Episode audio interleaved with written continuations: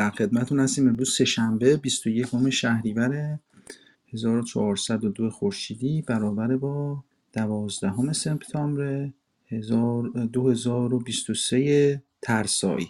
در خدمت شما هستیم جناب ملکی نامه باستان دوستان جلد نهم بیت 907 ببخشید 903 گریختن بندوی از بند بهرام. گریختن بندوی رو خواهیم خواند. در بخش های پیشین دیدیم که خسرو پرویز شکست سختی از بهرام خورد و گریخت از پیش او. هرمزد پادشاه هم به دست دایی های خسرو پرویز گستهم و بندوی دیدیم پیشتر که کشته شده بود.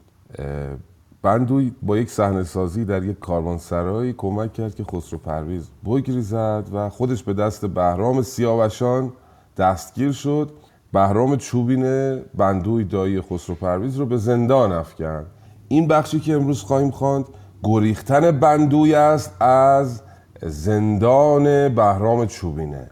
یعنی بندوی با بهرام سیاوشان به اصطلاح امروزی خواهد ساخت و از بند خواهد گریخت.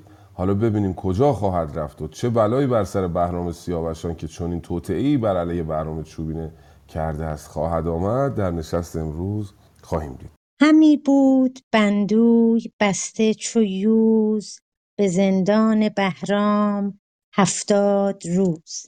نگهبان بندوی بهرام بود که از بند او سخت ناکام بود. ورا نیز بندوی بفریفتی به بند اندر از چاره نشکیفتی. که از شاه ایران مشو ناامید. اگر تیره شب روز گردد سفید اگر چه شود بخت او دیرساز. چو شد بخت پیروز با خوش نواز جهان آفرین بر تن کیقباد. ببخشود و گیتی بدو باز داد نماند به بهرام هم تاج و تخت. چه اندیشد این مردم نیکبخت؟ ز دهقان نژاد ایچ مردم مباد که خیره دهد خویشتن را به باد. به انگشت بشمر زمان تا دو ماه که از روم بینی به ایران سپاه.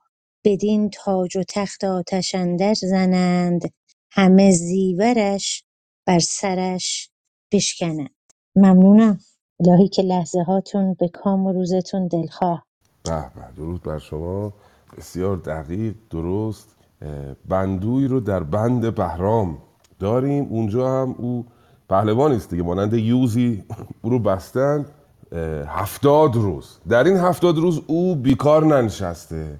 داره زندانبان خودش رو بهرام سیاوشان رو قانع می‌کنه که بهرام چوبینه دولتش دولت گذراست دولت مستعجل در واقع و به اون میگه که زیاد خوشحال نباش و از خسرو پرویز هم ناامید نباش. خسرو پرویز باز خواهد گشت و این پادشاهی رو از بهرام چوبینه پس خواهد کرد گرفت که از شاه ایران مشو ناامید. اگر تیره شد روز گردد سپید. همونجوری که خانم دکتر گفتن تیره شد هم می‌تونیم بخونیم. مستقبل محقق الوقوع تیره شد یعنی تیره شد.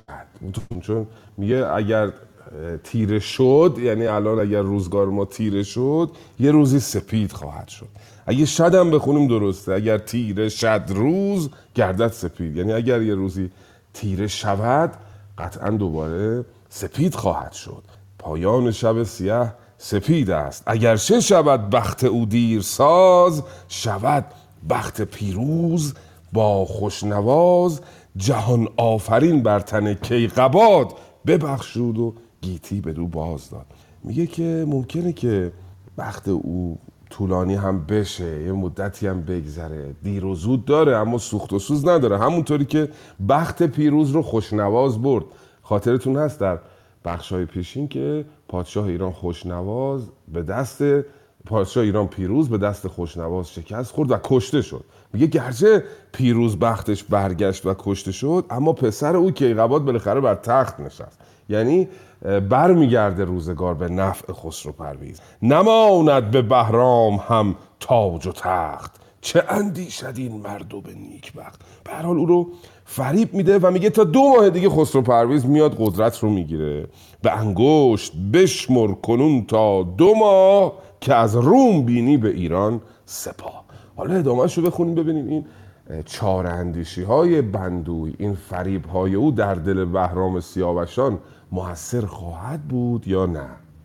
درود بر شما استاد ملکی جناب امید نیک خانم دکتر رویسی عزیز و همه دوستان عزیز دیگر.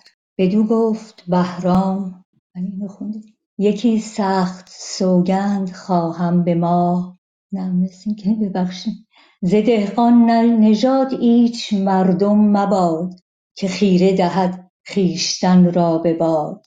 به انگشت بشمر کنون تا دو ماه که از روم بینی به ایران سپاه. بدین تاج و تخت آتش اندر زنند. همه زیورش بر سرش بشکنند. بدو گفت بهرام اگر شهریار مرا داد خواهد به جان زینهار ز پند تو آرایش جان کنم. همه هر چه گویی تو فرمان کنم.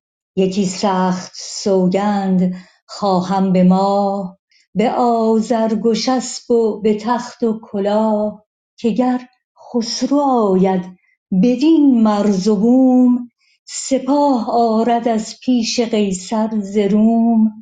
تو خواهی مرا زو به جان زینهار. نگیری تو این کار دشخوار خوار کزو بر تن من نیاید زیان. نگردد به گفتار ایرانیان بگفت این و پس دفتر زند خواست به سوگند بندوی را بند خواست چو بندوی بگرفت استا و زند چنین گفت کز کردگار بلند مبیناد بندوی جز درد و رنج مباد ایمن اندر سرای سپنج. اگر نه چو خسرو بیاید ز جای ببینم من او را نشینم ز پای.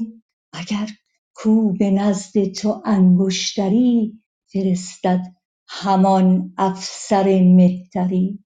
چو بشنید بهرام سوگند اوی بدید آن دل پاک و پیوند اوی. بدو گفت کاکنون همه راز خویش بگویم برافرازم آواز خویش. سپاس. درود بر شما. بسیار سپاسگزارم. بسیار زیبا خانم تامینی می‌خونن فراز و فرود صدا و اینکه چجوری جمله رو ادا بکنی در فهم مخاطب خیلی موثر. خیلی ممنونم که همراهید. بهرام سیاوشان فریب می‌خوره از بندوی و میپذیره که خسرو پرویز به زودی خواهد آمد میترسه و از بندوی یه سوگندی می‌خواد که دایی خسرو دیگه بندوی. میگه که تو قسم بخور به آزرگوش و به تخت و تو خواهی مرازو یعنی تو پایمردی کنی پیش خسرو. پایمردی یعنی همون معادل پارسی واژه شفاعته. گاهی وقتا به من نگیری تو این کار دشخار خار.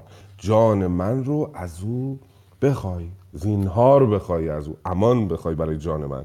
کزو بر تن من نیاید زیان.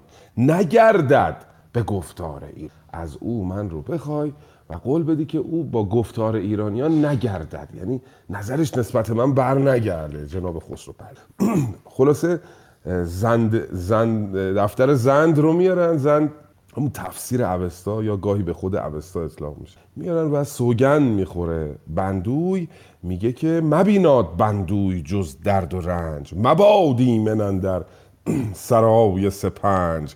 اگر نه چو خسرو بیاید ز جای. ببینم من او را نشینم. ز پای مگر کو به نزد تو انگشتری فرستد؟ همان افسر مهتری. همان به معنی همچنینه در شاهنامه. میگه من زندگی بر من تاریک باد. در دنیا دستش همینطوری رو اوستای داره قسم می‌خوره. در دنیا جز درد و رنج مبینم.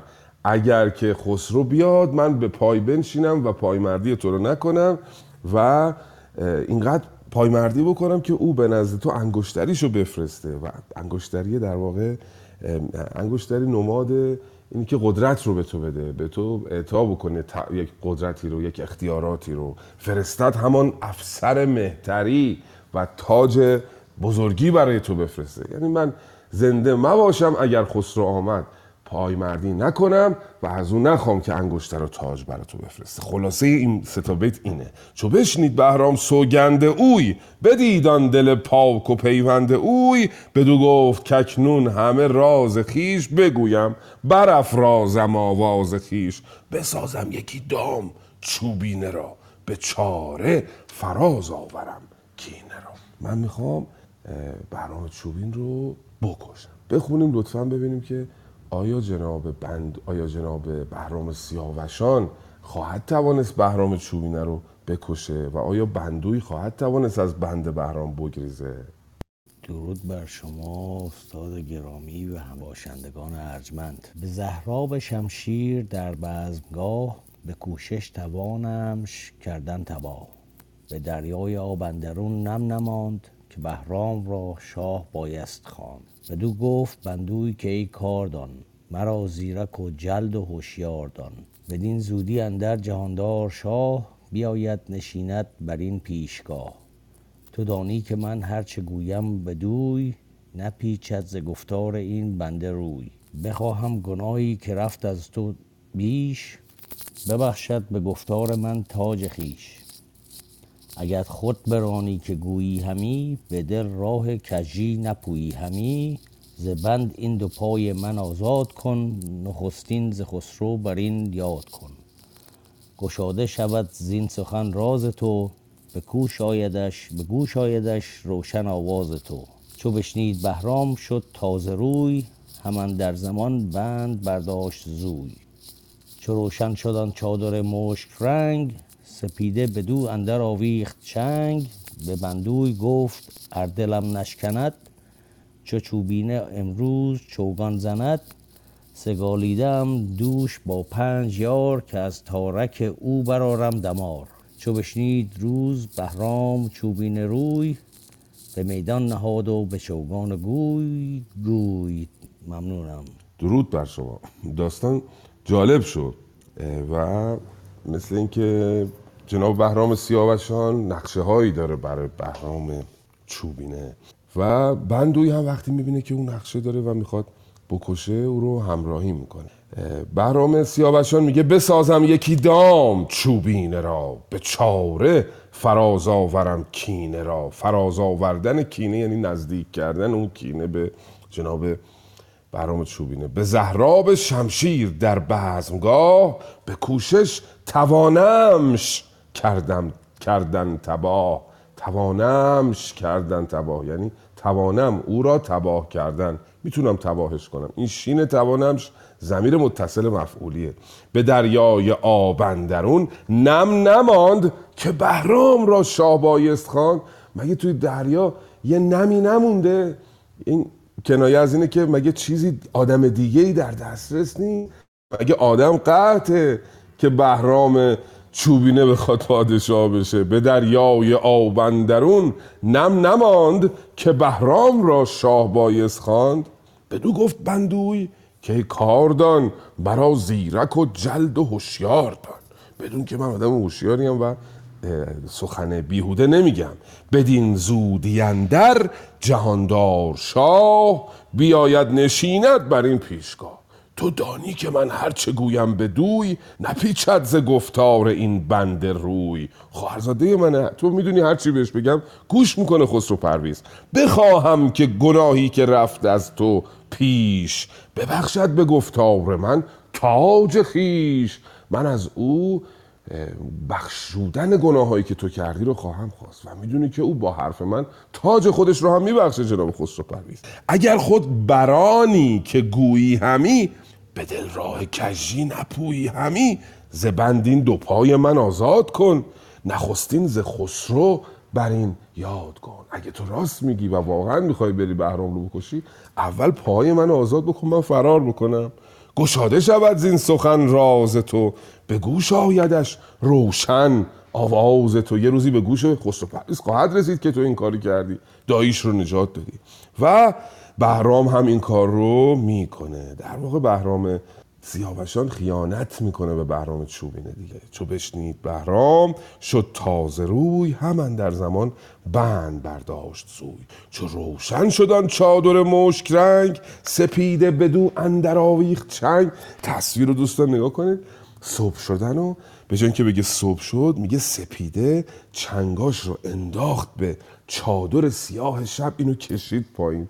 تصویر شما ببینید. انگار سپیده یک انسانی انگاشته شده که داره چادر رو از روی شب برمیداره. چو روشن شدن چادر مشک رنگ سپیده بدو اندر آویخت چنگ. به بندوی گفت ار دلم نشکند چو چوبینه امروز چوگان زند. سگالیده ام دوش با پنج یار که از تارک او برارم دمار. اگر دلم نشکند یعنی اگه نترسم. قرار گذاشتم که اگه نترسم امروز با پنج نفر در میدان چوگان بهرام چوبینه رو بکشم. لطفا ادامهش رو بخونیم ببینیم بهرام سیاوشان می‌تواند بهرام چوبینه رو بکشد؟ درود یاران درود جناب ملکی گرامی. چو شد روز بهرام چوبینه روی به میدان نهاد و به چوگان و گوی. فرستاده آمد ز بهرام زود به نزدیک پور سیاوش چو دود. زره خواست و پوشید زیر قبای ز درگه به اسپ اندر آورد پای. زنی بود بهرام یل را نه پاک که بهرام را, خاصی زیر خاک. به دل دوست بهرام چوبینه بود که از شوی جانش پر از کینه بود. فرستاد نزدیک بهرام کس که تن را نگه دار و فریاد رس که بهرام پوشید پنهان زره برافگند بند زره را. گره ندانم که در دل چه دارد ز بد. تو زو خویشتن دور داری سزد. چو بشنید چوبینه گفتار زن که با او همی گفت چوگان مزن هر آن کس که رفتی به میدان اوی چو نزدیک گشتی به چوگان اوی زدی دست بر پشت او نرم نرم سخن گفتن خوب و آواز گرم. چنین تا به پور سیاوش رسید زره بر برش آشکارا بدید. بدو گفت کای بدتر از مار گز به میدان که پوشد زره زیر خز؟ بگفت این و شمشیر کین برکشید سراپای او پاک بر هم درید. سپاس. به به درود بر شما خانم خوشنود آموزگار حرفه‌ای موسیقی و شاهنامه و نقال گرامی سپاسگزارم که همراهید. بله خیلی داستان جالب شد. بهرام سیاوشان همونطور قول داده بود من شد زره رو زیر قبای خودش پوشید. خوب داره میره به چوگان دیگه زره نیاز نداره. همسرش دید او زره داره تنش می‌کنه. فهمید که بهرام سیاوشون یک قصد سوئی داره همسرش رو هم دوست نداشت می‌خواست سر به تنش نباشه. که بهرام را خواستی زیر خاک. یعنی می‌خواست همون که امروز ما میگیم می‌خواست سر به تن شوهرش نباشه.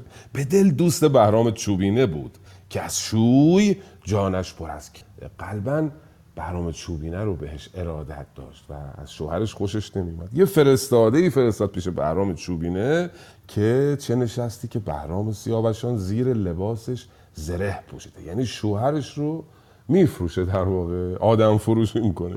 ندانم که در دل چه دارد ز بد. تو زو خیشتن دور داری سزد. حواست باشه نزدیک بهرام سیاوشان نشی انگاری نقشه هایی داره. چوبینه که شنید. چو بشنید چوبینه گفتار زن که با او همی گفت چوگان مزن. هر آن کس که رفتی به میدان اوی چو نزدیک گشتی به چوگان اوی. زدی دست بر پشت اون نرم نرم سخن گفتن خوب و آواز گرم. وقتی که چوگان شروع شد هر کی نزدیک بهرام چوبینه می‌شد به بهانه احوال پرسی دستشو می‌زد پشت اون شخص و حالشو می‌پرسید. چطوری؟ حالت خوبه؟ خسته نباشه یک بازپرسی که احوال پرسی می‌کرد. از اون طرف به بهانه که بدن اون رو لمس بکنه. وقتی که بهرام سیاوشان اومد جلو و این کار رو کرد دید که بله زیر قبای سفته زره تنه بهرام سیاوشان. بهرام سیاوشان آمده دنبال شر نیومده دنبال چوگان. چون این تا به پور سیاوش رسید زره بربرش آشکارا بدید. بدو گفت که بدتر از مار گز. به میدان که, که پوشد زره زیر خز؟ ای کسی که بدتر از مار گزنده هستی. مار گز خیلی ترکیب جالبی. دوستان جای دیگه من ندیدم به مار گزنده بگن مار گز. من نشنیدم. اگه دوستان شنیدن لطفا نمونهش رو بگن. ای مار گزنده کی تو جنگ کی توی چوگان زیر قبا زره میپوشه؟ به گفتین و شمشیر کین برکشید. سراپای او پاک بر هم درید. این رفیق دیرینش رو جناب بهرام سیاوشون رو با شمشیر چاک کرد برش رو. چو بندوی از آن کشتن آگاه شد بر او تابش روز کوتاه شد. از اون بر بندوی هم که در بند بوده درست باز کرده بودش بهرام سیاوشون ولی هنوز نگریخته بوده. تابش روز برش کوتاه شد چی؟ یعنی چی؟ یعنی زمان دیگه براش تنگ شد. زمان رو داره از دست میده. بهرام سیاوشون کشته شده او باید زودتر فرار بکنه. لطفا ادامهش رو بخوانیم ببینیم آیا بندوی خواهد توانست از بند بهرام بگریزد؟ با درود و مهر و سپاس بر استاد سیروس ملکی و امید نیک بزرگوار و مهربانو شهتاج مهربانو تهمینه و دیگر گرامیان باشنده در این نشست. به این و شمشیر کین برکشید سرابهای او پاک بر هم درید. چو بندوی از آن کشتن آگاه شد بر او تابش روز کوتاه شد. بپوشید پس جوشن و برنشست. میان یلی لرز لرزان ببست. ابا هر که پیوند بهرام بود کسی کش به بندوی آرام بود. گرفت او از آن شهر راه گریز بدان تا نبیند از او رستخیز.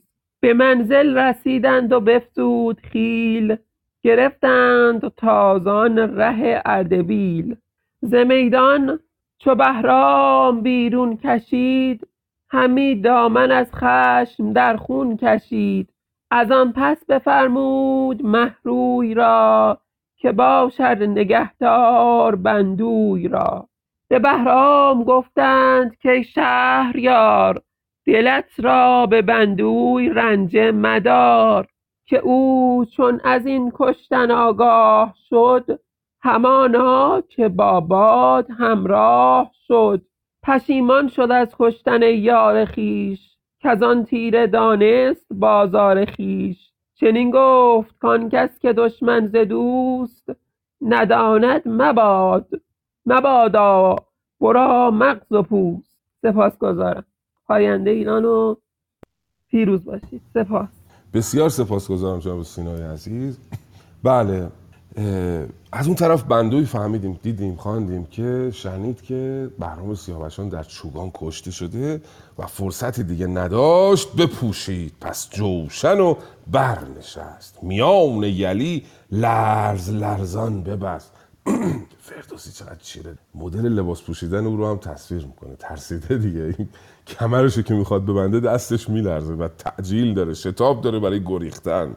ابا هر که پیوند بهرام بود کسی کش به بندوی آرام بود. گرفت او از آن شهر راه گریز بدان تا نبیند از او رست با بستگان بهرام سیاوشان و بستگان خودش کسانی که آشنای خودش بودن همه با هم شروع کردن به گریختن. فرار کردن و به راه اردبیل رفتن. از این طرف بهرام هم بهرام چوبین هم در چوگان که رفیقش رو بهرام سیاوشان رو کشته میاد بیرون و به محروی نامی میگه برو حالا بندوی رو مراقبت بکن. حالا بهرام سیاوشان رو من کشتم تو برو مراقب باش که بندوی به اصطلاح نگریزد. در همون لحظه به بهرام گفتن که شهریار دلت را به بندوی رنج مدار که او چون از این کشتن آگاه شد همانا که با باد همراه شد.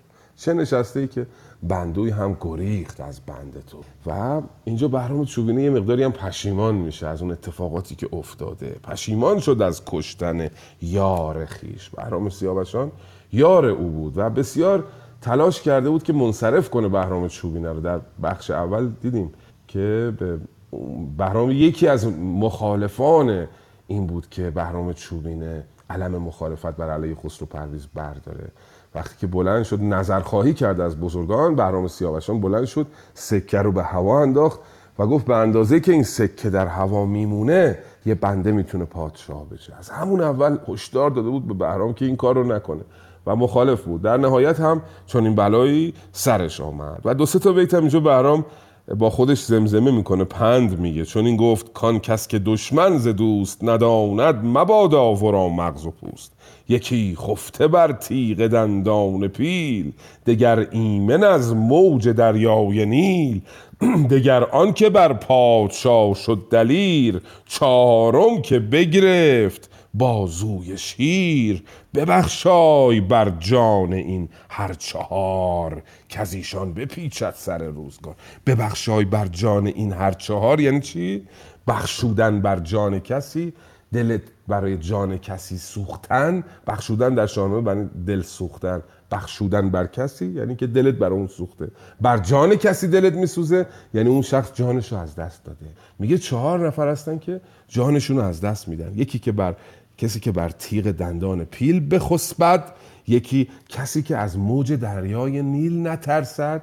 مثل اینا که اعلام می‌کنن کنار رودخونه داره سیل میاد میرن کنار رودخونه چادر می‌زنن کباب و جوج و اینا می‌زنن.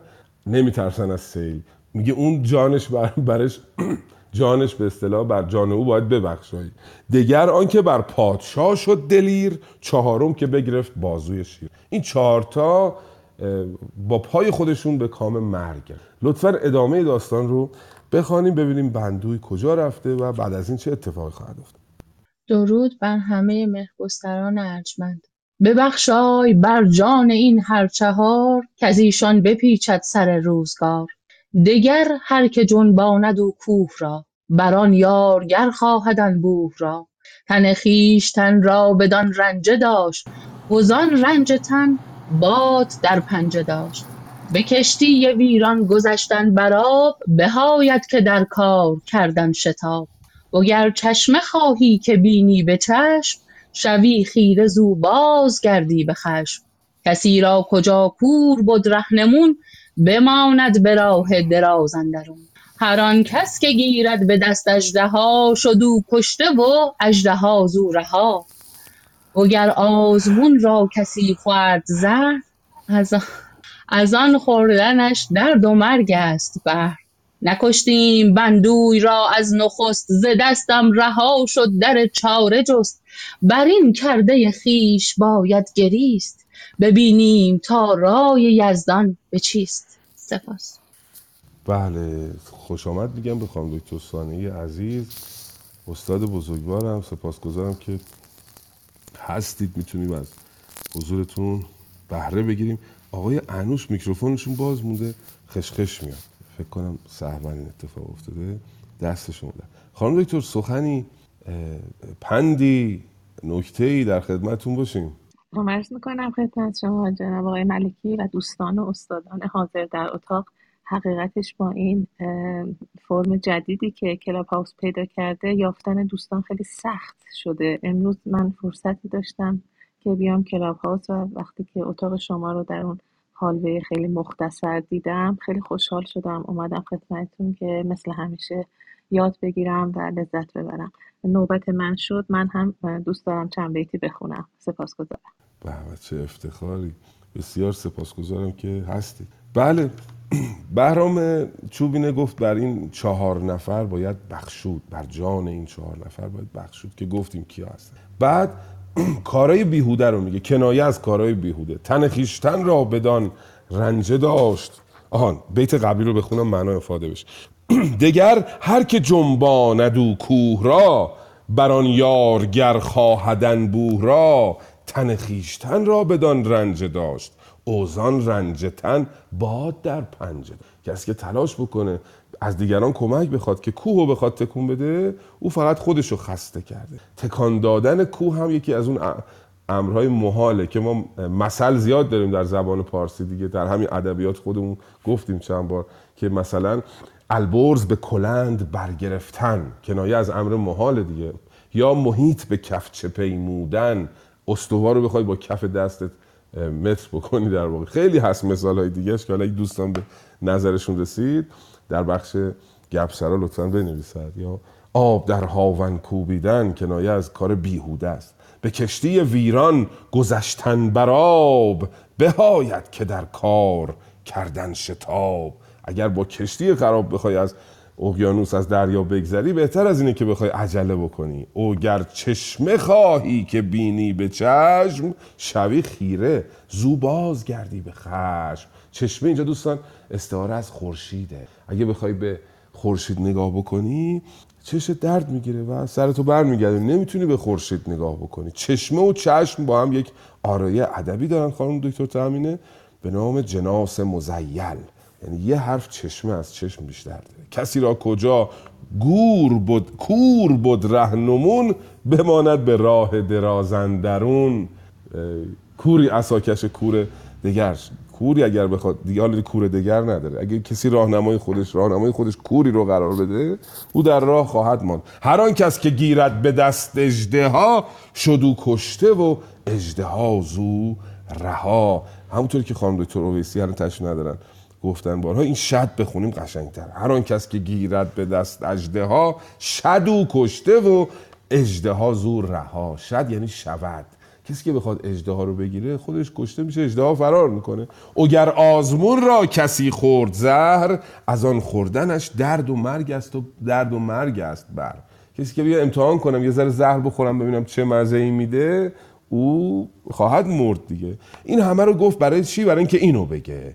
نکشتیم بندوی را از نخست ز دستم رها شد در چاره جو. من باید از اول اون بندوی رو میکشتم که بندوی نمی آمد بهرام سیاوشان رو از راه راست به اصطلاح منحرف بکنه و من مجبور شم رفیقم رو بهرام سیاوشان رو بکش پشیمان است از اینکه بندوی را نکشته و بعد مجبور شده بهرام سیاوشان رو. لطفا ادامش رو بخونیم ببینیم آن سوی بندوی داره چه می‌کنه. آیا گریخته و به کجا رفته؟ به نام خداوند جان و خرد که از این برتر اندیشه بر نگذرد سلام خدمت همه دوستان عزیزان اساتید بزرگوار حاضر در اتاق. و از آن روی بندوی و اندک سپاه چو باد دمان برگرفتند را. همی برد هر کس که بود بردنی به راهی که موسیل بود ارمنی. بیابان بی آب و راه دده سراپرده ای دید جایی زده. نگه کرد موسیل دید ارمنی هم آب روان یافت هم خوردنی.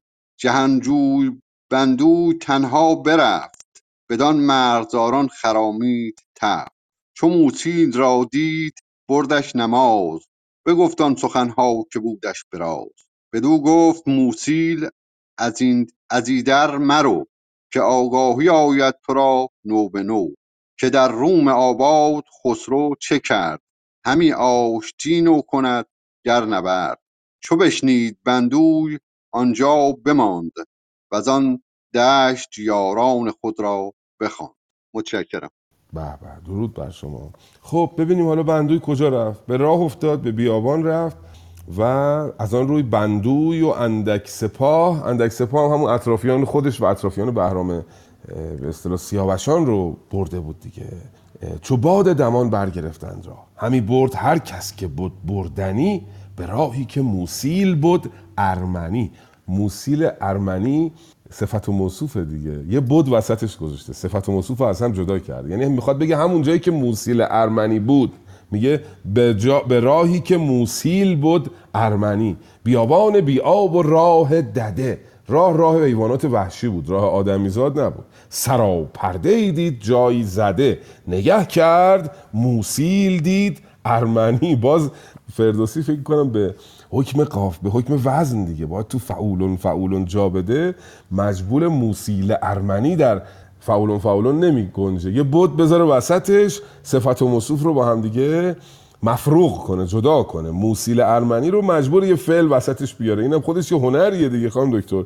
نگه کرد موسیل دید. ارمنی هما به روان را یافت هم خوردنی. جهانجوی بندوی تنها برفت بدان مرغزاران خرامی تفت. چون موسیل را دید بردش نماز. بگفتان سخنها که بودش به راز. همه رو برای موسیل تعریف کرد. بدو گفت موسیل از ایدر مرو که آگاهی آید تو را نو به نو که در روم آباد خسرو چه کرد. همین آشتی نو کند گر نبرد. خسرو قبلا اینجا خرابکاری زیاد کرده با رومیان بسیار جنگیده. الان همه میمانند که خسرو دنبال آشتیه یا دنبال جنگه نمی‌دونن که چه اتفاقی خواهد افتاد در آینده. خسرو آمده آشتی کنه با قیصر دیگه. حالا وایس و سب کن ببینیم باز این دفعه جنگ اتفاق خواهد افتاد یا صلح. چو بشنید بندوی آنجا بماند. اوزان دشت یاران خود را بماند. بندوی هم گوش می‌کنه همونجا صبر می‌کنه. ببینه حالا خسرو پرویز نتیجه مذاکراتش با قیصر چه خواهد شد. اگر آشتی کرد با قیصر فبه ها او به خسرو خواهد پیوست. اما اگر جنگ شد ورق باز خواهد گشت. فردوسی همینجا دوربین رو نگه میداره همینجا صحنه رو نگه میداره دوربین رو بر میگردونه به طرف خسرو پرویز. حالا بهرام چوبینه رو دیدیم بندوی رو دیدیم بریم ببینیم خسرو پرویز در روم چه خواهد کرد. بفرمایید خواهید بله درود بر شما استاد. من هم به نوبه خودم خوش آمد میگم. به استاد سانعی افتخار دادن و همه دوستان گرامی. نوبت شهرزاد بانوه اگر شهرزاد خانم شما می‌خونید که بفرمایید وگرنه جناب علوی ادامه بدهند درود ادب به شما. آقای امید نیک استاد ملکی گرامی ام، خانم دکتر اویسی عزیز و نازنین مهربانو خانم سانعی نازنین که تشریف آوردن. سانعی نازنین که تشریف آوردن. چشم منم می‌خونم و همه دوستان و گرامیان و همراهان همیشگی ی ادب پارسی رفتن خسرو سوی روم به راه بیابان. همی تاخت خسرو به پیش اندرون. نه آب و گیا بود و نه همرهون و نه رهنمون. همی تاخت خسرو به پیش اندرون. نه آب و گیا بود و نه رهنمون. عنان را بدان باره کرد دیله همی راند ناکام تا باهله. پذیره شدندش بزرگان شهر. هر آن کس کش از مردمی بود بهر. چو خسرو به نزدیک ایشان رسید بدان شهر لشکر فرود آورید. همان چون فرود آمد اندر زمان نوندی از ایرانیان نوندی از ایران بیامد دمان. ز بهرام چوبین یکی نامه داشت. همان نامه پوشیده در جامه داشت. نبشته سوی مهتر باهله که گر لشکر آید مکنشان یله سپاه من اینک پس اندر دمان به شهر تو آید زمان تا زمان. چو مهتر بر آن گونه برنامه دید هم اندر زمان پیش خسرو دوید. چو خسرو نگه کرد و نامه بخواند ز کار جهان در شگفتی بماند. مرسی. بله بسیار سپاسگزارم. خب میریم سراغ خسرو ببینیم او کجاست. خسرو گریخته و به سفارش پدرش داره میره به طرف روم که از قیصر روم کمک بخواد یادتون هست هرمز در هنگام مرگ گفت بری سراغ قیصر کمک بخوای بهتره چون اونا پسرموهای ما بر اساس این باور اسطوره‌ای اینها پدرانشون اجدادشون فرزندان فریدون بودن دیگه. به این اعتبار میگه قیصر پسرعموی ماست برو از او کمک بگیر. خسرو میره می‌رسه به یک قبیله به نام قبیله باهله. باهله یک قبیله یک جانشین و تقریبا به اصطلاح یک جانشین و نیمه یک جانشین بهش میگن که هم ساکن بودن در یک منطقه هم ساکن نبودن. می‌رسه به اونجا و اونا خیلی هم تحویلش می‌گیرن. پذیره شدندش بزرگان شهر. هر آن کس کش از مردمی بود بر. هر آن کس که او را از مردمی بهره بود خسرو رو تحویل اه، همون لحظه که خسرو می‌رسه و اونجا میمونه برای استراحت و پذیره میشن اون رو به ناگاه یک فرستاده ای از بهرام چوبینه میاد و نوشته نامه ای نوشته برای مهتر باهله که گر لشکر آید مکنشان یله. اگر کسی اومد اونجا خسرو اگر رسید به تو اینا رو رها نکن. سپاه من اینک پسندر دمان به شهر تو آید زمان تا زمان. اینا رو اونجا نگه دار خسرو رو سپاه من الان به تو می‌رسه. اما مهتر باهل خیانت به خسرو پرویز نمی‌کنه. این آین ها این رسوم رسوم جوانمردی در سرزمین نیزه وران بسیار رایج و شایع بوده. برخلاف این که میگن یک سره اونها اقوام جاهلی بودن پیش از اسلام عصر جاهلیت. ما نشانه هایی از مردمی در اینها می‌بینیم. در جوانمردی در پناه دادن به میهمان در حتی یک حالت دموکراسی در قبیله وجود داشته. یعنی لایق ترین افراد رو انتخاب می‌کردن برای مهتری قبیله. بنابراین یک سر این که میگن که اینها اعراب جاهلیت بودند و دخترانشون رو یک زنده به گور می‌کردند و اینا حالا شاید نمونه هایی تک و توک به اصطلاح در تاریخ آمده باشه از زنده به گور کردن دختران در از در پیش از اسلام در سرزمین نیزه وران. اما این یک سر درست نیست. چون اگه قرار بود همه دختران رو زنده به گور کردن پس این آقایون از کجا به دنیا می آمدن؟ نمونه هایی وجود داشته در تاریخ ولی همچین رسمی نبوده. الان هم هست. خیلی به خاطر فقر فرزندانشون رو به اصطلاح از خودشون ترد می‌کنن یا می اندازن کودکانشون رو. اونجا هم این کودک شاید یک خانواده به خاطر فقر نان او رو نمی‌توانست بده دختر هم توانایی پسر رو نداشت برای جنگیدن برای دامداری کردن چون اونا به اصطلاح درآمدشون از جنگ و رازنی و دامداری و اینا بوده دیگه. به خاطر همین شاید نمونه هایی بوده که این اتفاق افتاده ولی اینجوری نبوده که آینی باشه کلا دختران رو شوم بیانگارند و اونا رو بکشن. چون ما خیلی زنانه برجسته داریم در پیش از اسلام که بعد از اسلام ما کمتر دیگه می‌بینیم قضیه رو. زنان بسیار توانایی هستن. نمونه‌هاش هم نمی‌خوام بگم وارد این بحثم بیشتر بشم شاید ایجاد چالش بشه. اما دوستان مخالفن با حرفای من. آخر نشست لطفا بازگو بکنن. به هر حال این روش جوان مردانه است که مهتر باهله خسرو رو نمیفروشه به بهرام و به خسرو میگه بلند شو برو بهرام داره دنبالت میاد و دستور داده که من رو تو رو دستگیر بکنم.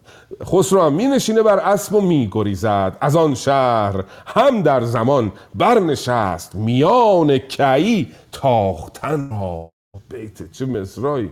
میان کهی را برای تاختن بست. یعنی عزم تاختن کرد عزم گریختن کرد. لطفا بخوانیم ببینیم که خسرو از باهله می گریزد به کجا می‌رسه عرض سلام و ادب و احترام. چو خسرو به پیش اندرون بیشه دید ببخشید همی تاخت تا پیش آب فرات. ندید اندرو هیچ جای نبات. شده گرسنه مرد پیر و جوان. یکی بیشه دیدند و آب روان چو خسرو به پیش اندرون بیشه دید سپه را بران سبزه اندر کشید. شده گرسنه مرد ناهار و سست کمان را بزه کرد و نخچیر جست. ندیدند چیزی به جای دوان درخت و گیا بود و آب روان. پدید آمد اندر زمان کاروان شتر بود و پیش اندرون ساروان. چون ساربان روی خسرو بدید بدان نامدار آفرین گسترید. بدو گفت خسرو که نام تو چیست؟ کجا رفت خواهی و کام تو چیست؟ بدو گفت من قیس بن حارثم ز آزادگان عرب. وارثم ز مصر آمدم با یکی کاروان. برین کاروان بر منم ساروان. به آب فرات است بنگاه من. از آنجا بدین بیشه بد راه من. بدو گفت خسرو که از خوردنی چه داری؟ هم از چیز گستردنی. که ما ماندگانیم و هم گرسنه نه توشه است ما را نه بار و بنه. بدو گفت تازی که ایدر بایست مرا با تو چیز و تن و جان یکیست. چو بر شاه تازی بگسترد مهر بیاورد فربه یکی ماده سحر. بکشتند و آتش برافروختند تر و خشک هیزم همی سوختند. بر آتش پراگند چندی کباب به خوردن گرفتند یاران شتاب گرفتند واژان که بد دین پژوه به خوردن شتابید دیگر گروه. سپاس. به بسیار سپاسگزارم. این گرفتند واژ رو نداره نام باستان. یعنی اون ابزار عبادت رو به دست گرفتن بعد از نهار اینو نداره توی نام باستان. توی نسخه آقای علوی عزیز داشت. بگذاریم. خسرو که شرایط خوبی نداره شکست سختی خورده از بهرام و در حال گریزه. در اولین منزلگاه که قبیله باهله بود نتونست بمونه راه افتاد رسید به یه جای دیگه ای همی تاخت تا پیش آب فرات ندیدن در آن پادشاهی نبات. آب و علفی اونجا پیدا نمی‌شد همه گرسنه بودند. بستام نخچیرگر یک بیشه ای دید. بستام نخچیرگر کیه دوستان؟ بستام همون صورت تغییر یافته گستهمه دایی خسرو ویستهم بوده در اصل در پهلوی. واجه هایی که با وی شروع میشه در پهلوی تبدیل به گو شده در زبان دری. مثل همین ویسته که شده گسته مثل ویشتاس که شده گشتاس مثل گذار که بوده ویما ویزار. مثل ویمار که بعدا شده گذار. هرچی وی بوده دوستان یادتون باشه در پهلوی به گو بدل شده. این ویستهم یا گستهم در زبان عربی بدل شده به بستام. پس این بستام نخچیرگر همون دایی خسرو پرویز گستهم هست. برادر همون بندویی که از بند بهرام چوبین گریخت. چو بستام نخچیرگر بیشدید سپه را بران سبزه اندر کشید. شده گرسونه مرد ناهار و سست. ساختار جمله رو چه قشنگ فردوسی به هم میریزه. در نظر اول ضعف تعلیف به نظر میاد. ولی بسیار استادانه است. میگه مرد ناهار ناهار یعنی گرسنه. مرد ناهار گرسنه شده و سست. سست رو آخر جمله آورده. شده گرسنه یا گرسنه مرد ناهار و سست. کمان را بزه کرد و نخچیر جست. ندیدند چیزی به جایی دوان. درخت و گیا بود و آب روان. هرچی گشتن خوردنی پیدا نکردن شکار پیدا نکردن. و ناگاه یک کاروانی پدید میاد. خسرو میره جلو یعنی اون شخص میاد اول جلوی خسرو. خسرو بهش میگه که بدو گفت خسرو که نام تو چیست؟ کجا رفت خواهی و کام تو چیست؟ بدو گفت من قیس بن حارسم از آزادگان عرب وارثم. ز مصر آمدم با یکی کاروان بر این کاروان بر منم ساروان. من قیس بن حارسم از مصر رود فراته اومدم اینجا. یک کاسبی را می اندازند و خرید و فروشی می‌کنن کنار این بونگا خسرو میگه که از خوردنی هات به ما بده که ما ماندگانیم و هم گرسنه. نه توش است ما را نه بار و بنه. بدو گفت تازی که ایدر بیست مرا با تو چیز و تن و جان یکیست. بازم یکی از اون معرفت های تازیان رو داره نشون میده دیگه که میگن پیش از اسلام جاهل بودن. اینجا ظاهرا به هر حال یه سری ویژگی های خوبی رو شاهنامه داره بهشون نسبت میده. پیشترم داریم که بهش اشاره نمی کنیم بجویید لطفا. چو بر شاه تازی بگسترد مه چو بر شاه. یه ویرگول اینجا دوستان تو نامه باستان. بذارن. چو بر شاه تازی بگسترد مهر بیاورد فربه یکی ماده سهر یک گاوی رو گاو چاقی رو آورد قربانی کرد. کشت برای خسرو. بکشتند و آتش برافروختند. تر و خشک هیزم همی سوختند. بر آتش پراگند تازی کباب. بخوردن گرفتند یاران شتاب بخوردند بینان فراوان کباب. بیاراست هر مهتری جای خواب. میگه بدون نون این گوشتا رو خوردن. یعنی اینقدر گوشت زیاد بود گاوت چاق بوده. دیگه احتیاج دیدین الان میگن اینقدر زیاده که اصلا بینون خوردیم کباب و خیلی زیاد بود. آقای دکتر کعزازی توی توضیحاتش نوشتن که اونجا چون نون گیر نمی اومده اینجا نوشته بینا. گفته بود دشت بی او علف بوده و نون گیر نمی اومد. این به نظر نمیاد درست باشه چون اون کاروانی که گاوه به این توپلی رو میاره قربانی می‌کنه حتما نونم داشته که بیاره. اما اینا بینون می‌خورن به خاطر اینکه گوشت زیاده. دیگه سر گوشت تو خونه نون تو خونهشون پیدا میشه اینجا گوشت می‌خورن. رفته بودیم عروسی طرف میگه آقا گوشت بخور نون خونه پیدا میشه. برنج خونه پیدا میشه گوشت رو بخور. اینجا هم همون داستانه. انقدر که گوشت زیاد بوده گوشتا رو میخوردن نونا رو نمی‌خورد لطفا هدامش رو بخونیم ببینیم خسرو پرویز چه خواهد کرد زمانی بخفتند و برخاستند. یکی آفرین ناراستند بدان دادگر کو جهان آفرید توانایی و ناتوان آفرید. از آن پس به یاران چنین گفت شاه که هر کس که او بیش دارد گناه به پیش من آن کس گرامی تر است وزان کهتران نیز نامی تر است. هر آن کس کجا بیش دارد بدی بگشت از من و از ره بخردی. به ما بیش باید که دارد امید. سراسر به نیکی دهیدش نوید. گرفتند یاران بر او آفرین که ای پاک دل خسرو پاک دین. بپرسید زان مرد تازی که راه کدام است و من چون شوم با سپاه؟ بدو گفت هفتاد فرسنگ بیش شما را بیابان و کوه است پیش. چو دستور باشی من از گوشت و آب به راه آورم گر نسازی شتاب. بدو گفت خسرو جز این نیست را جز این نیست را که با توشه باشیم و با رهنما هیونی برافگند تازی به راه بدان تا برد راه پیش سپاه. همی تاختند در بیابان و کوه پر از رنج و تیمار با آن گروه. یکی کاروان نیز دیگر به راه. پدید آمد از دور پیش سپاه. سپاس بسیار سپاسگزارم خانم دکتر. نکته سخنی در مورد داستان خسرو پرویز یا به اصطلاح متون مربوط به این حتی خسرو شیرین نظامی یا مسائل دستوری مسائل زبانی اگر به نظرتون می‌رسه ما رو بی نصیب نگذارید استاد. بزرگوارید جناب ملکی یکی دو تا نکته بود که فکر می‌کردم توی چت روم بنویسم. ولی خب دیدم کار داره به اطاله می‌کشه و ممکنه که حواس شما و دوستان پرت بشه. در سبک خراسانی که فردوسی حماسه سرایی این سبک رو به بهترین نحو انجام داده ما کنایه هایی می‌بینیم که خیلی نزدیک به واقعن یعنی که تشبیه و به تشبیه نزدیکن تا به استعاره.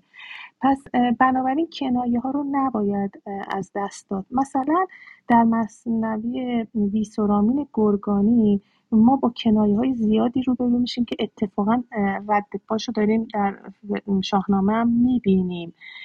مثلا اونجا خیلی این تکرار میشه که بر جان من ببخشای. ببخشای بر جان من فرزند. یا با همین اونجا ما اینگونه این رو معنی می‌کنیم شرح میدیم و کنایه رو اینگونه در میابیم که به معنای رحم کردنه یعنی فرمودید دلسوزی کاملا درسته اما در یه لایه دیگه به معنای رحم کردن و بخشیدن اون فرد به اون تاوانی که باید برای اون گناه بده رو اون شخص اه، مختلم ببخشه در واقع. خب این کی میشه؟ جایی که دیگه کمتر ما داریم می‌پردازیم به کینه جویی در شاهنامه. این عبارت رو بیشتر می‌بینیم چون که دیگه سیر داستان و فرهنگ و اندیشه اون قهرمانان داره میاد به سمت مدارا. پس ما این کنایه رو اینجا خیلی بیشتر می‌بینیم. اما راجع به نسب و اون پسر عمویی که شما فرمودید که هرمز به خسرو پرویز میگه اگر دچار مشکلی شدی به اه، روم برو اه، خب فرمایش شما کاملا متینه. یک نکته هم اضافه کنم و اونم اینه که در شاهنامه فردوسی ما می‌بینیم که فردوسی را عقیده بر آن است که اسکندر یک نسبی از پادشاه ایران داره یعنی دارا دختر فیلیپوس رو می‌گیره به زنی و بعد اسکندر به دنیا میاد در بیخبری دارا و به همین خاطر اونجا خیلی از شارحین و منتقدین میگن که از آن جایی که ایرانیان بر نمیتافتند که بیگانهای بر آنها مسلط شود نسبی برای اسکندر با این افسانه تراشیدند. خب پس به اعتبار اون اگر همچنان این داستان ادامه همون باشه می‌تونیم اینگونه بپنداریم که اسکندر رو هم لحاظ کرده یعنی هرمز یک جدی هم غیر از اسطوره که شما فرمودید ببخشید داستان فریدونی که شما فرمودید یه جد اینطوری هم یه جد مشترک هم اینگونه اه، متصور هست که به خسرو میگه. یه مطلب دیگه اول عذرخواهی می‌کنم. من نسخم احتمالا با نسخه شما خیلی متفاوت باشه. یه جایی هست گرفتند واژن که بود این پژوه بخوردن شتابید دیگر گروه. این یک اشاره هست که در البته فکر می‌کنم عباس مخبره اینو یه توضیحی میده. البته نه با ارجاع به این بیت بلکه یک توضیحی داره این بیت در نزد نوشته های مخبر و اون هم این هست که وقتی که گروهی می به یعنی گروهی که به نعمتی می‌رسند اول باید سپاس اونو به جا بیارن. ولی اگر با اونها موقعی همراه باشه با اونها روحانی همراه باشه کار سپاس و شکرگزاری رو موقع انجام میده و بقیه به کارهای دیگه می‌پردازن. این خیلی جالب بود با اینکه فکر کنم در نسخه شما نبود. ولی این بیت این توضیح رو داره حالا اگر فرصتی بود اتاق دیگه ای بود و در حوصله دوستان بود راجع به این میشه خیلی صحبت کرد. ما تصاویر زیادی از این روایت در ادبیات داریم. عذرخواهی می‌کنم اگر که زیاد صحبت کردم و اگر که به حاشیه رفت نه خانم دکتر ما دوست داریم که ادامه داشته باشه. اگر باز چیزی به نظرتون رسید لطف کنید بازگو بفرمایید. هر سه مطلبی که مطرح کردید دقیق درست و راهگشاست. همین موضوعی که فرمودید آخر اینم هم همین گرفتن پس باج و برسن به دست. بسیار جاها داریم که پس از نان خوردن اینا باج و برسن به دست می‌گیرند و زمزم می‌خوانند زمزمه می‌کنند نیایش می‌کنند. بسیار سپاسگزارم. بله جناب خسرو رو ازش پذیرایی می‌کنه این قبیله ای که تازه بر سر راه او آمده و زمانی بخفتند و برخواستند یکی آفرین نو آراستند بر آن دادگر کو جهان آفرید توانایی و ناتوان آفرید. از آن پس به یاران چنین گفت شاه که هر کس که او بیش دارد گناه به نزد من آن کس گرامی تر است. از آن کهتران نیز نامی تر است. اینجا دیگه خسرو داره برای خودش جلب به اصطلاح طرفدار می‌کنه دیگه. می‌خواد جذب حد اکثری به اصطلاح داشته باشه. میگه هر کسی که با من بیشتر دشمن بوده و بیشتر گناه کرده من اونو بیشتر تحویلش می‌گیرم. از کسانی که کهتر خودم هستن زیر دست خودم هستن هم اونا گرامی ترن هر کس کجا بیش کرد از بدی بگشت از من و از ره ایزدی به ما بیش باید که دارد امید. سراسر به نیکی دهیدش نوید. هر کی بیشتر بدی کرده ما بیشتر بهش خوبی می‌کنیم. بهش نوید بدید. گرفتند یاران بران آبرو آفرین که ای پاک دل خسرو به پاک. اینجا ببینید خواهم دکتر منادای دیگه در واقع ای پاک دل خسرو پاک دین. ولی دیگه بعدش چیزی نمیگه. این منادا نشانه ستایشه. خیلی جالبه. پاک دل خسرو پاک دین. دست در نکنه. دمت گرم. دیگه بقیهش رو نمیگه. خود این منادا کردن توش ستایش هست. گرفتن یاران بر او آفرین که ای پاک دل خسرو پاک دین. بپرسید از آن مرد تازی که راه کدام است و من چون شوم با سپاه؟ به اون مرد تازی میگه که حالا بقیه راه کجاست؟ داره میره به طرف روم دیگه. بدو گفت هفتاد فرسنگ بیش شما را بیابان و کوه است. بیشتر از 400 کیلومتر باید تو بیابان و کوه بری. چو دستور باشد مرا گوشت و آب به راه آورم گر نسازی شتاب. سب کن برات توشه فراز آورم. با خودت ببری توی این راه. بدو گفت خسرو جز این نیست رای که با توشه باشیم و با رهنمای. چاره دیگه ای نداریم که به ما توشه بدید و یک راهنمایی بدید که ما رو ببره. حیونی برافگند تازی به راه بدان تا برد راه. پیش سپاه. یه راهنمایی رو فرستاد که راه رو ببره عجلو بره و خسرو پرویز هم به دنبالش. اینا میتازن در راه میرن به یه کاروان دیگه برخورد می‌کنن. یکی مرد بازارگان مایدار بیامد همانگه بر شهریار. این سومین برخوردی است که این لشکریان در این بیابان دارن. لطفا بخوانیم ببینیم این بازرگان سومی بچه کجاست. سلام عرض ادب. خدمت شما ملکی دوستان عزیز بانو با اجازه. یکی مرد بازارگان مایهدار بیامد همانگه بر شهریار. بدو گفت شاه از کجایی بگوی؟ کجا رفت خواهی چنان پوی پوی؟ بدو گفت کز خره اردشیر. یکی چنین داد پاسخ که مهران ستاد. از او توشه جست آن زمان شهریار. بدو گفت سالار کای نامدار خورش هست چندان که اندازه نیست. اگر چهره اگر چهره بازار نیست.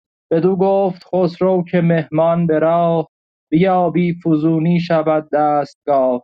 سر بار بگشاد بازارگان درمگان به آمد ز دینارگان.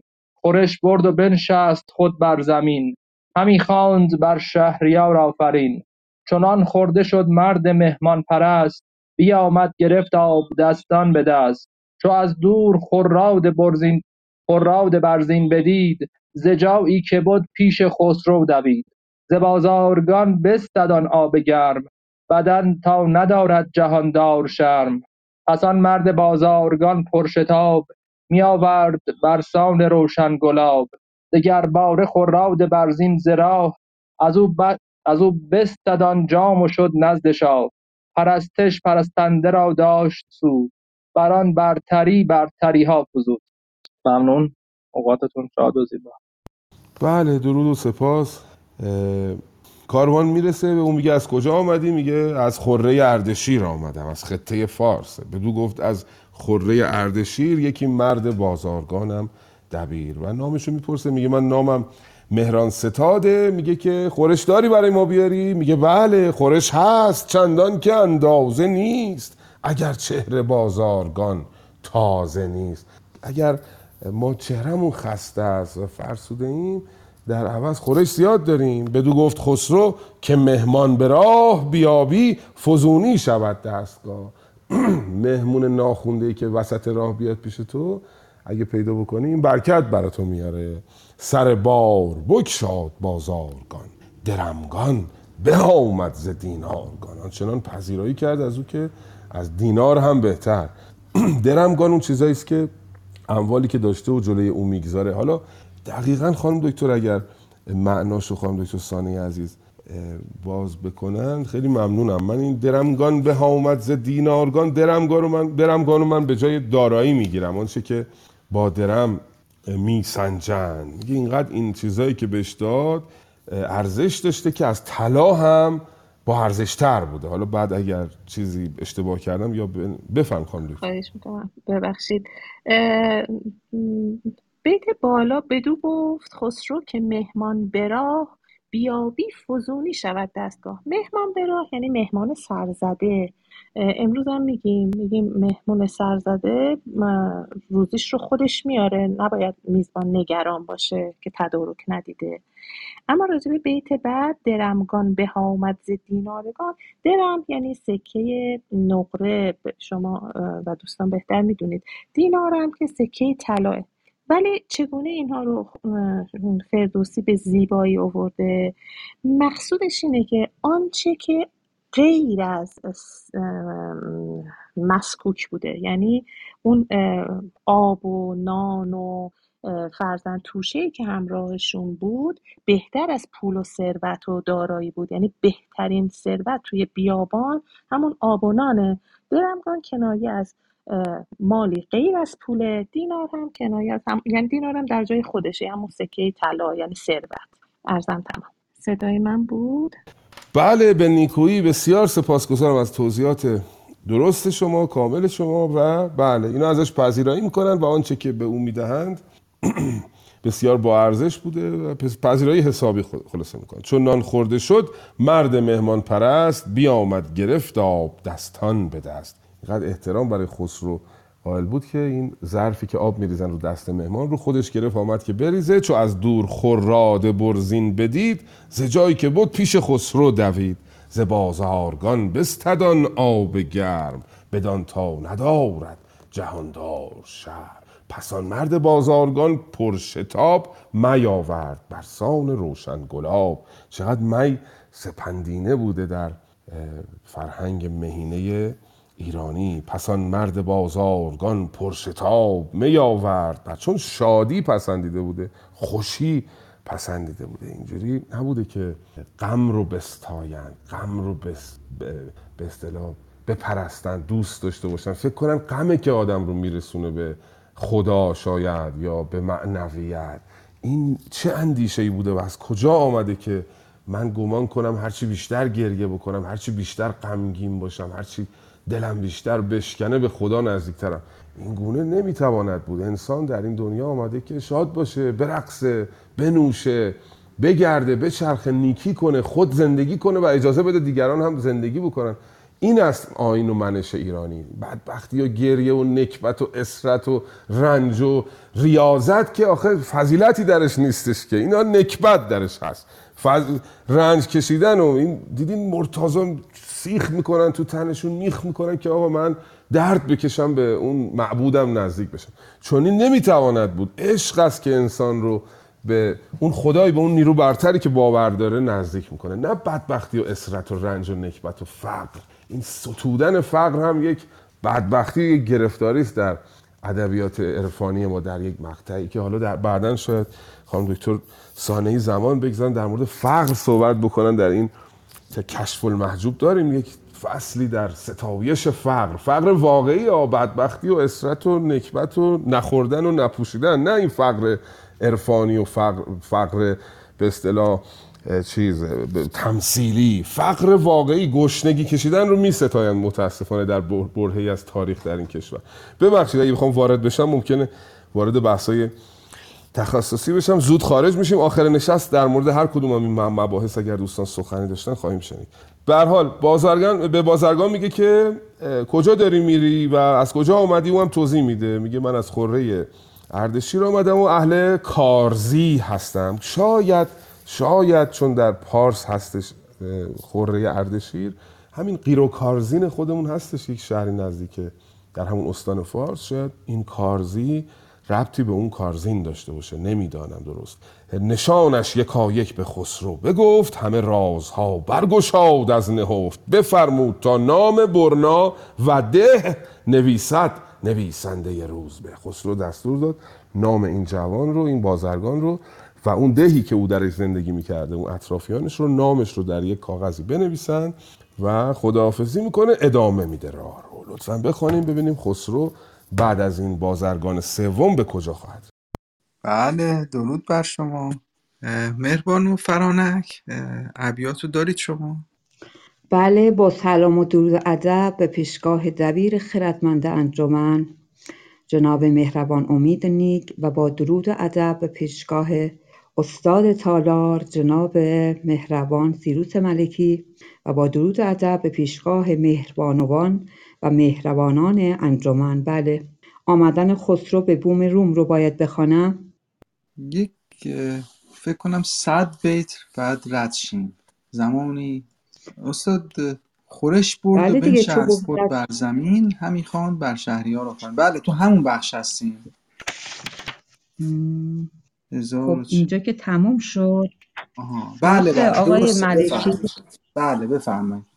فکر کنم یه چند بیتی مانده ولی بفرمایید بخونید. بله. چند بیت هم بخونم یا همین آمدن خسرو به بوم روم رو بخونم؟ آمدن خسرو به, به روم بوم رو آها نه دو بیت مونده. یه بیت مونده بله. اشکال نداره. بفرمایید از همون آغاز بخوانید از همون آمدن خسرو به بوم روم. خب حالا من یه دو سه بیت از قبلتر می‌خونم. به نام خداوند جان و خرد. بدو گفت کای شاه با داد و رای ز بازارگانان منم پاک رای. نشانش یکایک به خسرو بگفت همه رازها برگشاد از نهفت. بفرمود تا نام برنا و ده نویسد نویسنده روزبه به بازارگان گفت پدرود باش خرد را به دل تار و هم پود باش. آمدن خسرو به بوم روم. چو بگذشت لشکر بر آن تازه بوم به تندی همی راند تا مرز روم. چنین تا بیامد بر آن شارستان که قیصر ورا خواندی کارسان چو از دورترسا بدید آن سپاه برفتند پویان به بیراه و راه بدان پاره اندر کشیدند رخت در شارستان را ببستند سخت. فرو ماند زان شاه گیتی فروز. به بیرون بماندند لشکر سه روز. فرستاد روز چهارم کسی که نزدیک ما نیست لشکر بسی. خورش ها فرستید و یاری کنید چه بر ما همی کامگاری کنید. به نزدیک ایشان سخن خوار بود سپاهش همه سست و ناهار بود. همانگه برآمد یکی تیره ابر بغرید برسان جنگی هژبر وز ابر اندر آمد آن شارستان باد خواست به هر برزنی بانگ و فریاد خاست چو نیمی ز تیره شب اندر کشید ز باره یکی بهره شد ناپدید. همه شارستان ماند اندر شگفت به یزدان سقف پوزش اندر گرفت. به هر برزنی بر علف ساختن ز پیر سکویا برون تاختن. ز چیزی که بود اندران تازه بوم همه جامه هایی که خیزد ز روم. ببردند بالا به نزدیک شاه که پیدا شد ای شاه بر ما گناه. چو خسرو جوان بود و برتر منش به زیشان نکرد از بدی سرزنش. بدان شارستان در یکی کاخ بود که بالاش با ابر گستاخ بود. فراوان بدو اندرون برده بود. همان جای قیصر برآورده بود. دست ز شما در آمد بدان جا گذشت. فراوان بدان شارستان در بگذشت بسیار سپاسگزارم. پاینده ایران. مرسی سپاسگزارم خانم فرنک عزیز. ببخشید قطع کردم چون ما بنا داشتیم که ده بیت ده بیت بخوانیم. شما تازه آمدید در گروه البته نمی‌دانستید ما دوست داریم 100 تا بیت شما بخوانید. انقدر قشنگ می‌خونید اما دیگه به ناچار بود ببخشید. خیلی هم کار خوبی کردید چون اگه منو چیز رها می‌کردید من دیدید که اصلا کل کتاب رو میخوندم. شما مثل عاشق شما دکتر کزازی گفتم که من س- صبحونه و نهار و شام دارم غذا هم می‌خورم صدا شما رو گوش می‌کنم آقای دکتر. گفتش که دچار ناگواری نمی‌شوید. سوء هاضمه نمی‌گیرید. خیلی شوخه جناب حالا من و شما رو رها کنن از بام تا شام شاهنامه می‌خوانیم. بسیار سپاسگزارم که همراهی کردید. بعد از اینکه خسرو از اون کاروان سوم جدا میشه میره می‌رسه به یک جایی که قیصر ورا خواندی کارستان. شاید جایی است به نام هران این سرزمین کارستان که این هران برگردان لاتینش واژه‌ای است که شبیه این کارستان. جناب فردوسی به اونجا گفته کارستان احتمالا همون هرانه و ترسایان که در اون دژ میزیستن در اون شهرستان بودن از دور که می‌بینن در رو میبندن میرن تو. و جناب خسرو رو اجازه نمیدن وارد شه. فرستاد روز چهارم کسی که نزدیک ما نیست لشکر بسی. ما که با لشکر نیومدیم برای جنگ نیومدیم. خورش ها فرستید و یاری کنید. چه بر ما همی کامگاری کنید؟ چرا برای ما سروری می‌کنید بزرگی می‌کنید؟ بذارید ما بیایم یه چیزی بخوریم.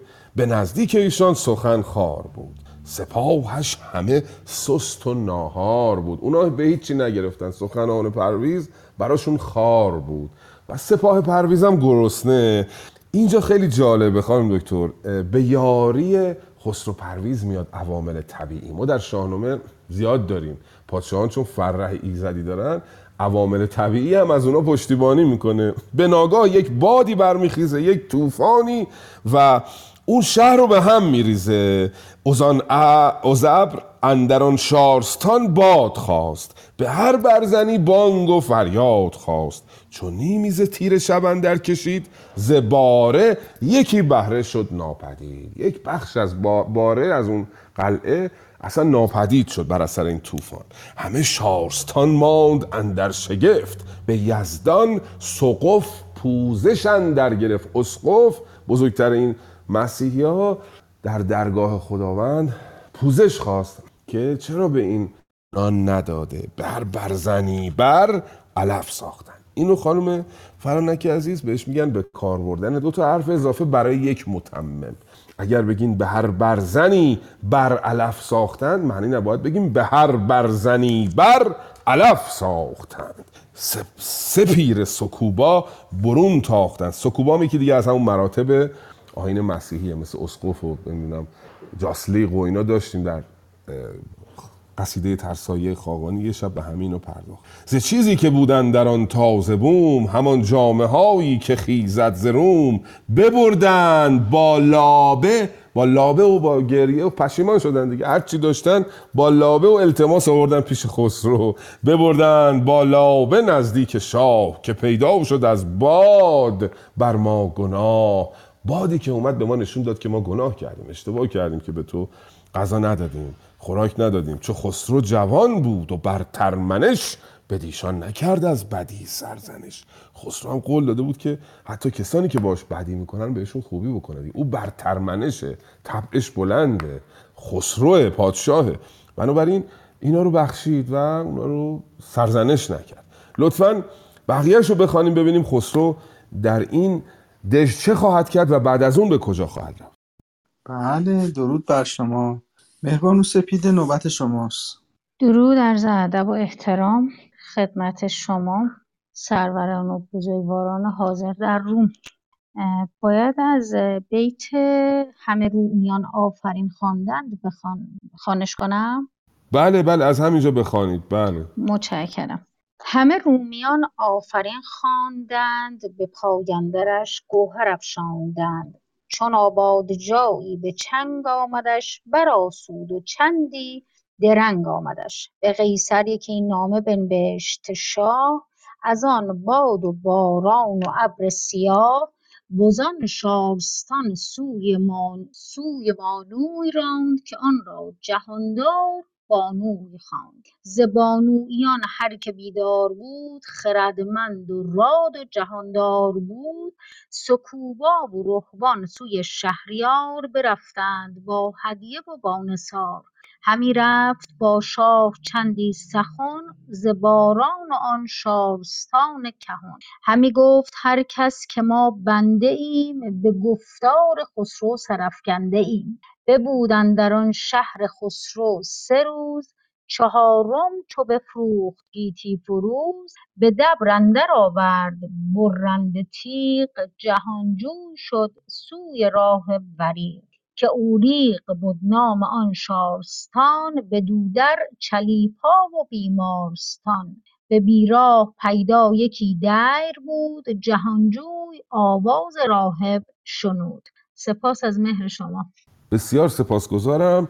در ادامه راهش خسرو بعد از اینکه چهارمین دژ رو هم واردش میشه. اونجا پذیرایی ازش می‌کنه جای خوبی بوده. یک استراحتی می‌کنه راه رو ادامه میده به دژ مانوی می‌رسه.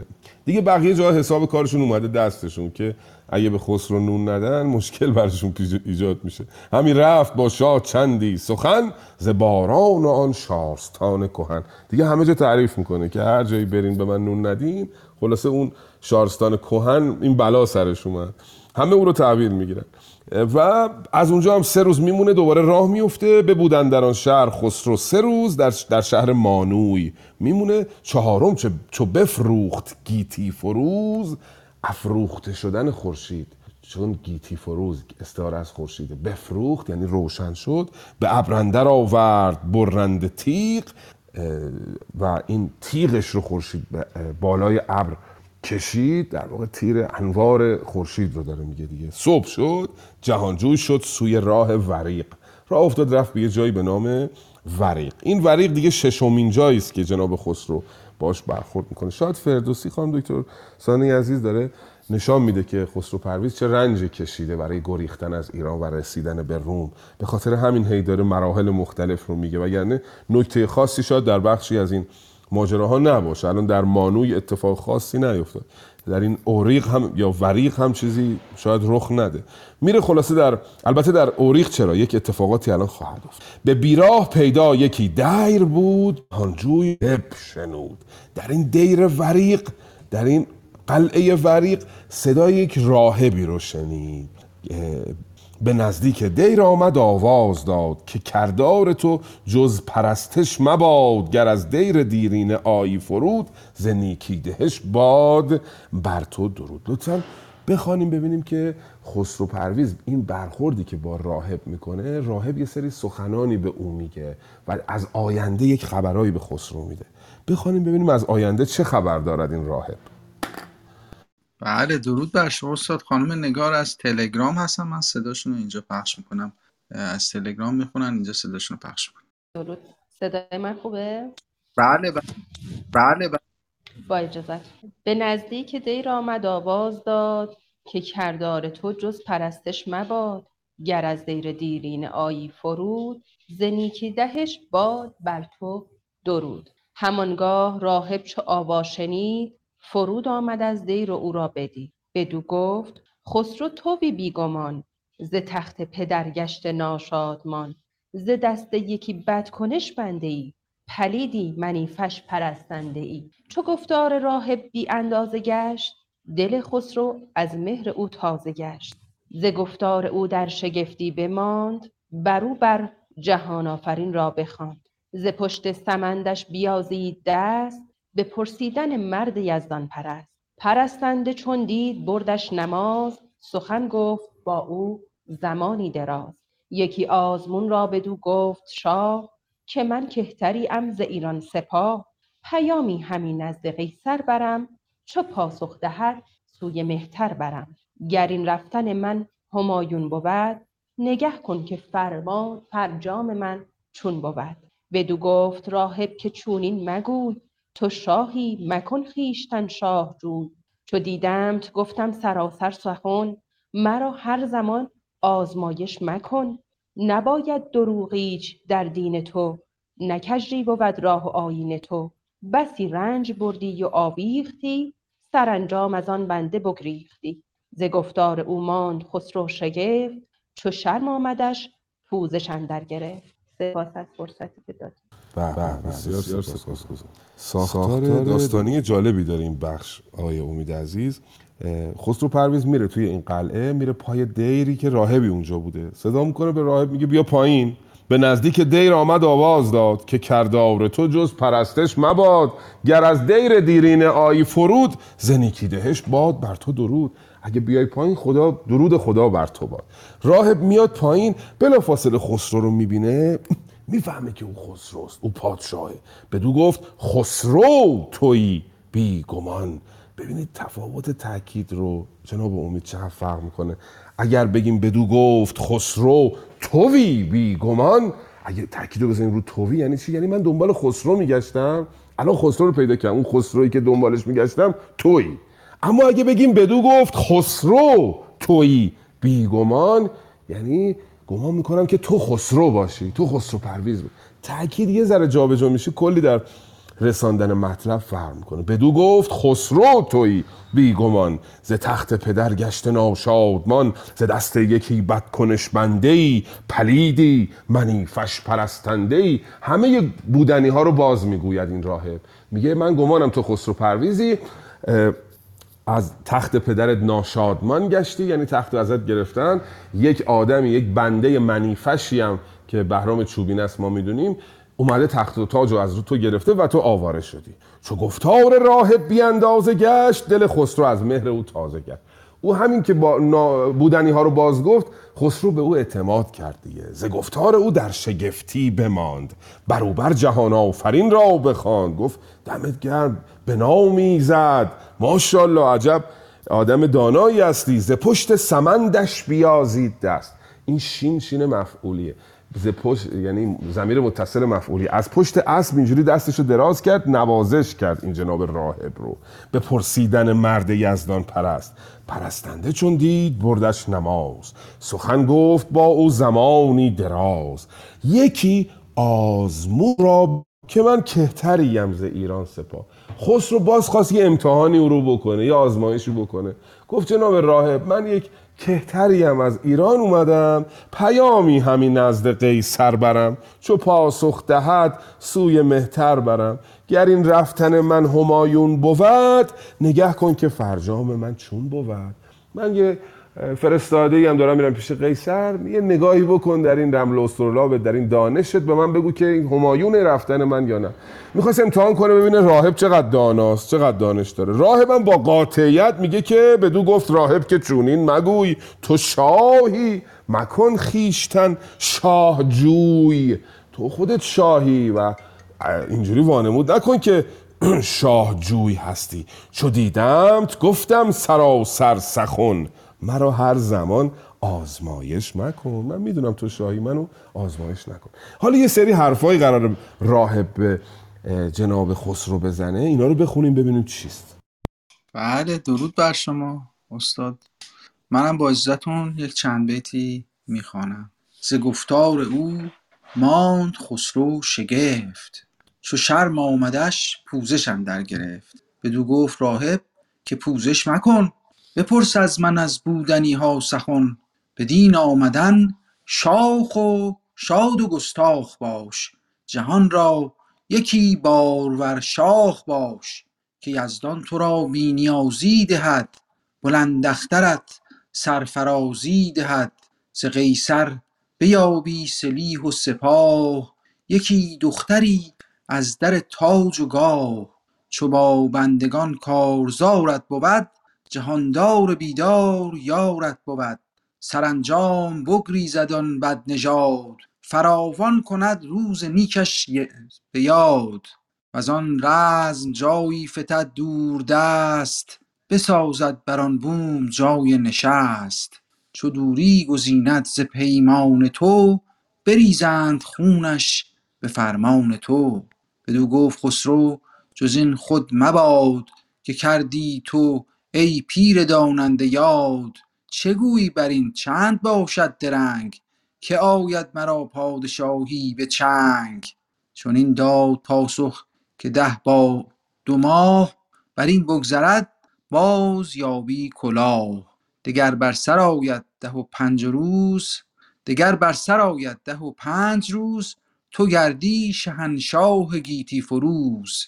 بپرسی- بپرسید خسرو کز این انجمن که کوشد به رنج و به تیمار من؟ چنین داد پاسخ که بسطام نام گوی برمنش باشد و شادکام که خوانی تو آن مرد را خال خویش.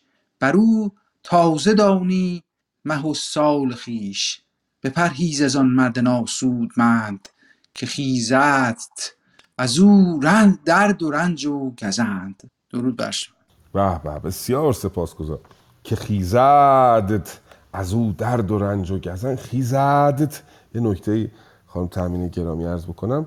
این از عیوب فصاحت است. خانم دکتر تامینی نیستن. علم معانی یکی از کاراش اینه که عیوب فصاحت و بلاغت رو پیدا می‌کنه دیگه. مثلا در بلاغت موضوع عرض شود که به هم ریختگی جمله همین بهش میگن ضعف تعلیف یا تعقید لفظی تعقید معنوی یعنی دشواری در دریافتن کلام. اینا از عیوب بلاغته. یه عیوبی هم داریم عیب فساحته همین تنافر حروف. ببینید چقدر سخته خیزدت خانم سپیده گرامی یادشونه در آخرین نشست دانشگاه تهران در مورد این موضوع تنافر حروف در یکی مانده به آخر فکر می‌کنم بود. صحبت کردیم. خیزدت چقدر سخته. در زبان پارسی ما دو تا حرف ساکن پشت سر هم نداریم. برای همین لوستر نمیگیم میگیم لوستر دلیلش این است. چون اینا با هم دیگه تنافر ایجاد می‌کنن. تنافر واژه ها داریم تنافر حروف داریم. فقط گفتم یک اشاره به این موضوع کرده باشم. اگه دوستان خواستن بیشتر بدانند به عیوب فصاحت مراجعه کنن. سرچ کنن بزن عیوب فصاحت. حتما مفصل میاد عیوب فصاحت. اینا از شاخه های علم معانی است. بگذاریم. بله خسرو از این راهب می‌پرسه که چه خواهد شد؟ آینده من رو بگو. جناب راهبم میگه که تو آینده خوبی داری که یزدان تو را بی نیازی در فرازی دهد. ز قیصر بیابی سلیح و سپاه. یکی دختری از در تاج و گاه. روزگار خوشی در انتظار توست و در آینده قیصر از تو پشتیبانی می‌کنه. یه دختری هم به تو خواهد داد در داستان خسرو شیرین خانم دکتر سانی که اونجا استاد ما بودن و به ما یاد دادن. این مریم بود اونجا مریم بانو دختر قیصر روم. بعد میگه بعد از این اتفاقا که میفته یکی از زیر دستانت یکی از بندگانت با تو بدی خواهد کرد. چو با بندگان کارزارت بود جهاندار بیدار یارت بود. سرانجام بگریزد آن بد نژاد فراوان کند روز نیکیش یاد. اوزان رزم جایی فتد دور دست. بسازد بر آن بوم جای نشست. یکی از زیر دستان تو بر علیه تو شورش خواهد کرد. بعد در یک جای دوری خواهد رفت. اونجا علم مخالفت برخواهد داشت. اینا رو همه رو پیشگویی می‌کنه. خسرو میگه که خب حالا این آدمی که قراره چنین کاری بکنه او کیست؟ راهب جواب میده که چون این داد پاسخ که ده با دو ماه بر این بگذرد باز یابی کلا دوازده ماه دیگه تو بر تخت پادشاهی میشین. یک سال. دگر بر سر آید ده و پنج روز تو گردی شهنشاه گیتی فروز. 15 روز بعدش که میشی شهنشاه همه دنیا. بپرسید خسرو که از این انجمن که کوشد به رنج و به تیمار من. حالا بگو ببینم اون کسی که می‌خواد بر علیه من قیام بکنه او کیست؟ چون این داد پاسخ که بستام نام. گوی برمنش باشد و شادکام. اون کسی که بر علیه تو قیام می‌کنه نامش بستامه. بستام هم که گفتیم همین دایی خست و پرویز گستهم هست دیگه که نامش تازی شدهش میشه بستام. که خانی تو آن مرد را خال خیش بر او تازه دانی مه و سال خیش بهش اعتماد داری بپرهیز از آن مرد ناسود مند که خیزد تزو درد و رنج و گزند. برا شفت خسرو. به گستهم گفت که راهب سخن برگشاد از نهفت. تو را مادرت نام گستهم کرد. تو گویی که بستامم اندر نبرد. یه کنایه هم به گستهم می‌زنه دیدی که بهرام داره دیدی که راهب داره در مورد چی میگه. به راهب راهب هم اطمینان کرده بود دیگه دیدین؟ او رو آزموده بود و دریافته بود که سخنش درسته. بنابراین دو تا نکته رو ما هنوز بهش نرسیدیم تو این داستان. پیشگویان به ما گفتن. یکی بهرام چوبینه در مورد بندوی دایی خسرو پرویز گفت. بهش گفت خسرو پرویز تو رو خواهد کشت در آینده. یکی هم اینجا راهب داره در مورد این یکی داییش نوید میده که نوید که چه عرض بکنم داره او رو به اصطلاح آگاه می‌کنه که گستهم بر علیه تو علم مخالفت برخواهد داشت و تو رو خواهید لطفا اگر دوستی مانده که نخوانده باشد ادامه این بخش رو بخوانیم ببینیم که چه خواهد شدن. اگر درس کنم. جناب امید نیک و دوستانی که در اتاق بودند یا به تازگی به ما ملحق شدن من فقط یه نکته ای از اونجایی که به حال با نظامی بیشتر مراوده داشتم می‌خواستم خدمت دوستان بگم. نظامی داستان خسرو شیرین رو درسته که بر پایه روایت فردوسی بنا نهد ولی از آنجایی که در چهار راهی قرار گرفته که محل تضارب آراء مشرق زمین و مغرب زمین هست و تواناست بر دانستن پنج زبان و آشنایش با ادیان دیگه میاد داستان خسرو و شیرین رو برای ما به گونه دیگری تعریف می‌کنه. و دوستانی که شاهنامه می‌خونن بعدا که میرن خسرو و شیرین نظامی رو می‌خونن متوجه این ظرافت ها و این تفاوت ها میشن و لذتشون صد چندان میشه. جایی که خسرو پرویز به دیری می‌رسه و اونجایی که از بانو صحبت می‌کنه اونجا جرقه میشه برای نظامی که شهر زنان رو طراحی کنه در داستان خسرو و شیرین و مهین بانو رو به ما معرفی می‌کنه و ما سبک زندگی زنانی که در شهری بدون مرد زندگی می‌کنند رو می‌بینیم. و از طرفی نظامی خسرو و شیرین رو بر اساس ادبیات عامیانه و نانوشته منطقه اران و آذربایجان برای ما تعریف می‌کنه. یعنی ما از دو سو این روایت رو باهاش آشنا میشیم. از سوی شاهنامه رو خوندیم از دیدگاه یک ایرانی این داستان رو می‌بینیم و از سوی دیگر از دریچه چشم نظامی که داره روایت مغرب زمینیان رو برای ما بازگو می‌کنه می‌بینیم. و این خیلی زیبا و جالب خواهد بود. به خصوص جایی که استاد ملکی فرمودن خسرو مجبور میشه با مریم ازدواج بکنه. دلایلش رو شاه در شاهنامه می‌بینیم ولی در نظامی اون دلایل کمرنگه. به نحوی است که ما تا پایان داستان حق رو به خسرو نمیدیم که عشقی بر عشق دیگری بر عشق شیرین گزیند. ولی در شاهنامه این دلایل منطقی می نماید و به همین خاطر در یک مطالعه تطبیقی دوستان اگر این خسرو پرویز شاهنامه تمام شد خسرو خسرو شیرین شاهنامه تمام شد خسرو شیرین نظامی رو بخونند خیلی براشون جالب آموزنده و افزاینده خواهد بود. ارزم تمام سپاسگزارم که شنیدید.